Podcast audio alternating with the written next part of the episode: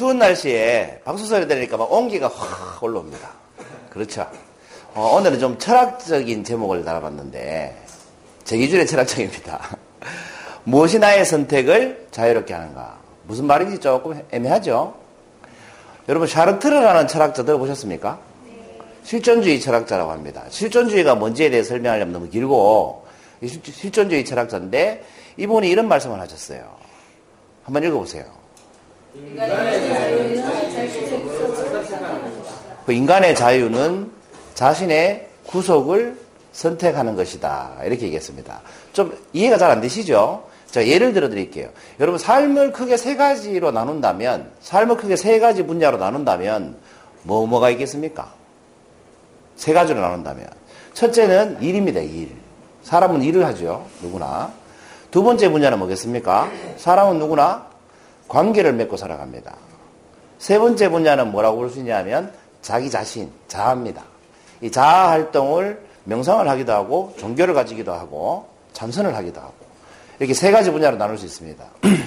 그리고 각자의 분야, 이 각각의 분야에서 사람들은 노력을 하면서 살겠죠. 예를 들어서 어, 일의 분야에 대해서는 어떤 노력을 하고 살겠습니까? 물론 많은 노력을 하겠, 습니다만 이미지로 볼 때는 어떤 노력을 하는 것 같아요? 이 사람이 지금 무슨 생각을 하고 있는 것 같아요? 그렇습니다. 어떻게 하면 빨리 승진하지? 빨리 승진해 연봉이 올라가는데. 이런 생각을 늘 하면서 살겠죠. 그런데 막상 승진을 하고 나면 어떻습니까? 근데 이 승진을 해야지라는 말은 자유롭게 하는 거죠. 누가 시키는 게 아니죠. 승진하고 싶다, 승진하고 싶다. 이게 자유, 자유죠. 아까 그 사르트라고 뭐라고 말했어요? 인간의 자유는 자신의 구속을 선택하는 것이다. 라고 했죠. 이 승진이 뭐냐 하면 자신을 구속하는 거예요. 사실은. 자유대로. 자신의 구속을 선택하는 거예요. 왜? 승진하고 나면 여러분 퇴근 시간이 더 빨라져요? 더 늦어져요? 더 늦어져요. 책임질 일이 많아져요? 적어져요? 많아져요. 스트레스 더 많이 받아요? 적게 받아요? 더 많이 받아요. 그 자기 스스로 승진하고자 했는데 승진하니까 어때요? 자기 구속이 늘어나죠. 커지는 거예요. 그 자기 구속을 선택하는 거예요. 알고 보면. 여러분 이 조직에서 이런 문화, 이런 법칙을 아십니까? 피트의 법칙이라고. 피터라는 사람이 말했다고 해서 피트의 법칙인데 이 법칙을 한마디로 얘기하면 이겁니다. 모든 구성원은 무능력하다는 소리를 들을 때까지 승진하려 한다. 예를 들면 이런 겁니다. 대일 때는 어, 이만한 대리가 없어. 정말 훌륭해. 어, 대단한데? 이런 소리를 들었어요. 근데 과장이 되니까 보통인데? 이렇게 되는 거예요. 근데 차장이 되니까 차장이 뭐 저래. 그럼 더 이상 승진해야 못해요. 그 소리 들으면 승진대 할수 없죠. 그 언제까지 승진해요? 무능력하다는 소리 들을 때까지만 승진해요. 이걸 피트의 법칙이라고 해요. 그래서 빨리 승진할수록 옷 보는 날이 빨리 옵니다. 실제 조직 문화를 보면. 40대 중반에 임원이 되면 임원이 되는 순간 연봉이 확 뜁니다. 뭐 예를 들어서 6천에서 2억으로 막 뜁니다. 그런데 임원이 되는 순간 뭐예요? 계약직입니다. 예를 들어 3년 동안 실적을 내지 못한다 임원으로서 기대했던 실적을 못 낸다. 그럼 바로 오버세 됩니다. 그리고 우리 한국의 실제 조직 문화입니다. 뭐 어떤 조직이든 다 똑같습니다. KT도 똑같고 대기업도 똑같고. 그 임원이 되는 순간 옷 벗는 날이 빨리 옵니다. 사실은. 그런데 뭐예요? 내 의지대로 그렇게 되려고 하죠. 자기 구속을 선택하는 거예요. 무슨 말인지 아시겠죠? 일적인 분야에서는 예를 들면 그렇고 관계적인 분야에서는 어떻습니까? 인간관계를 많이 맺고 싶어 하죠. 그리고 잘 맺고 싶어 하죠.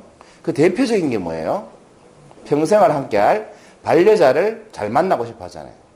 그래서 어떤 사람하고 평생 살고 싶어 합니까? 한마디로 얘기하면 사랑, 사랑하는 사람. 그런데 결혼하고 나면 어떻게 됩니까? 그게 자기 구속이 되기 시작합니다. 결혼하기 전에는 헤어지기 싫어. 밤에 같은 집으로 들어가고 싶어. 뭐 너 닮은 아이 낳고 싶어. 막 이러다가 결혼하는 순간 어떻게 돼요? 이렇게 됩니다. 시간이 없어. 수만 시간도 없고. 내가 돈 벌어가지고 내가 쓸 돈은 하나도 없고. 어? 자유가 사라졌어. 나가 왜 사는 게이 모양이야. 애 때문에 인생이 엉망이야. 뭐 이렇게 빨리 벗어나고파. 이렇게 바뀌어버린다는 겁니다. 자유, 자유롭고 싶어서 자기 구속을 선택한 거예요. 알고 보면. 그렇죠? 그 다음에 마지막에 뭐였습니까? 자, 그 어떤 사람이 이제 스트레스를 많이 받고 승진도 빨리 하고 결혼해가지고 예, 스트레스를 너무 많이 받고 자유도 없는 것 같고 사는 게 힘들고 그러니까 이제 없던 종교를 가졌습니다. 그러면 내 자신을 좀 찾아보려고 이제 자아를 위해서 종교를 가졌어요.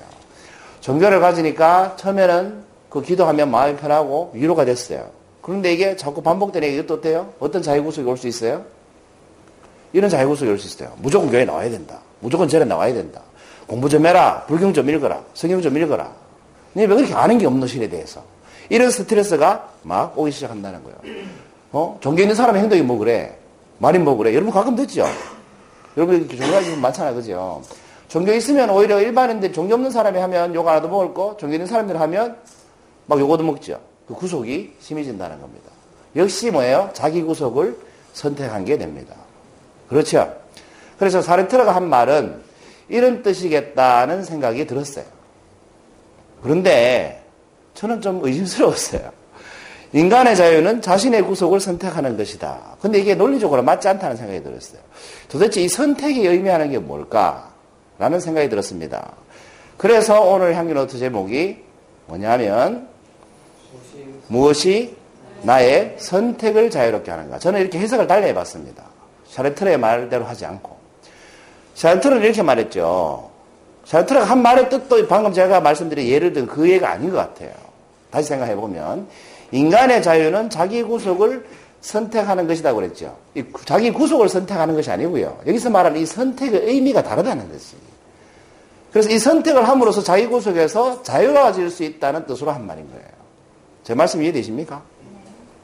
자유는 자기 구속을 선택한다. 이 말이 안 되죠. 내가 구속을 받는 걸 선택했는데 어떻게 자유로울 수 있습니까? 그러니까 그 뜻으로 한 말이 아닌 거라는 거죠. 오히려 이 자기 구속을 선택함으로써 자유로워질 수 있다는 뜻으로 한 말인 거예요. 그러면 이 선택의 의미가 뭐냐 이거예요. 그래서 무엇이 나의 선택을 자유롭게 하느냐. 달리 얘기하면 이 선택의 진정한 의미가 뭘까? 이 뜻입니다. 질문 이해되시죠? 뭘까요? 이건 것 같아요. 이 선택은 사랑인 것 같아요.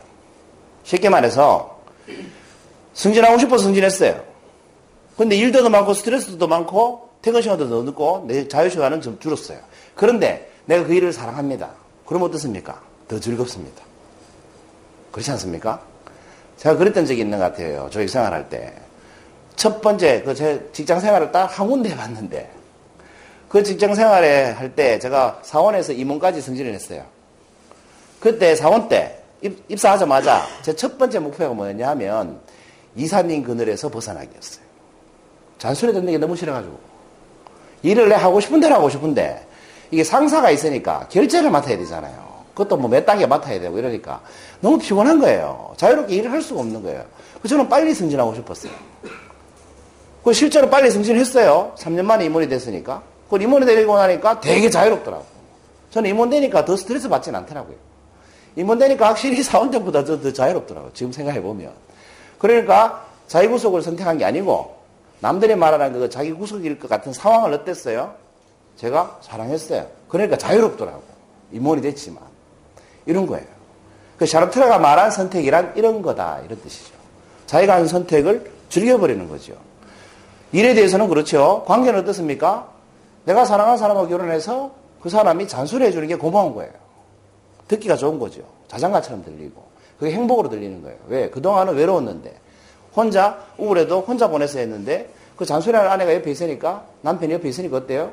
행복하다. 이렇게 느낄 수 있죠. 그럼 내가 어떻게 됩니까? 자유로워지는 거죠. 자유 구속 상황이지만 자유로워지는 겁니다. 자아는 어때요? 주변에서 이렇게 얘기해 준다는 거. 뭐 종교인이 뭐 그래. 그러고서 내가 어떻습니까? 더 종교에답게 살 수 있고, 더 바르게 살 수 있죠. 이렇게 선택을 한다면 어떻게 됩니까? 내가 그런 소리 듣는 것 자체를 사랑하면 어떻게 돼요? 자유로워진다는 겁니다.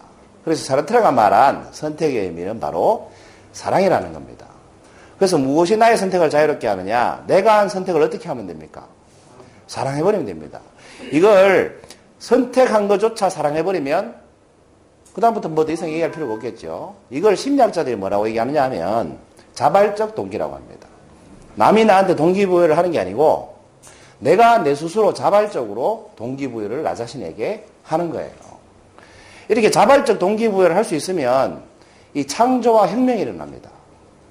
스티브 잡스 같은 사람, 빌 게이츠 같은 사람, 이 세계를 바꿔놓은 사람들 있죠. 위대한 인물들. 이런 분들의 공통점이 뭐냐면 자발적 동기를 잘 한다는 거예요. 남이 시켜서가 아니고 이순신 장군 누구도 쳐들어가지 마라 싸, 싸우지 마라 하는데 싸우죠. 자발적 동기에 의해서. 이런 분들이 역사를 새로 쓴다는 거죠. 그리고 많은 사람들을 구한다는 겁니다. 그래서 창조나 혁신을 하려면 이 자발적 동기가 필요하고 그 미래학자 중에 다니엘 핑커라는 유명한 사람이 있죠. 그 사람은 이것을 제3의 욕구라고 했어요. 세상을 바꾸는 힘, 창조하는 힘, 혁명을 일으키는 힘을 제3의 욕구라고 표현했습니다.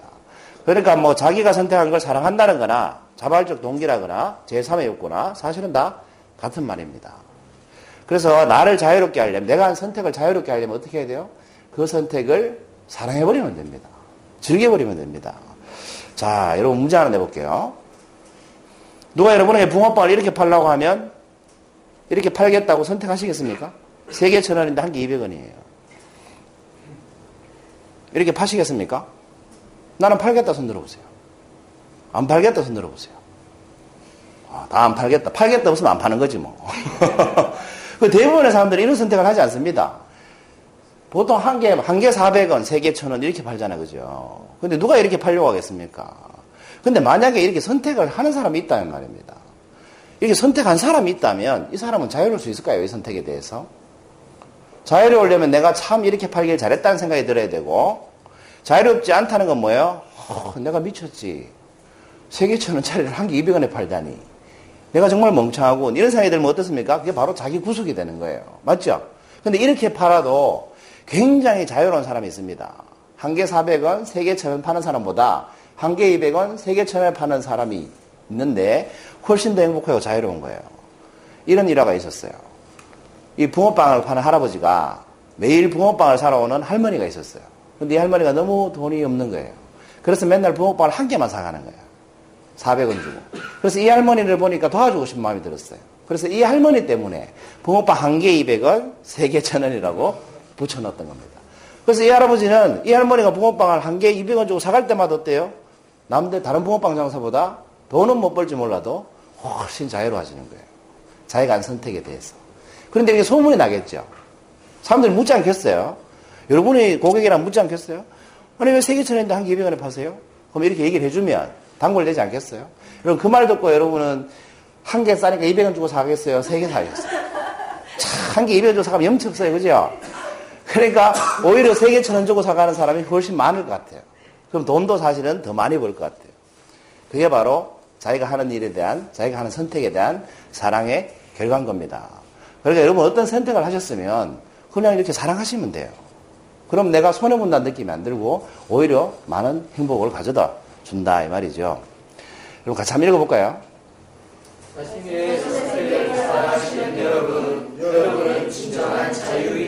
여러분 여기 오늘 오신 거 여러분이 선택하신 거죠. 그리고 그 선택을 사랑하시죠. 네. 여러분 자유인입니다. 세상에 제일 행복한 자유인으로 사시기 바랍니다. 감사합니다.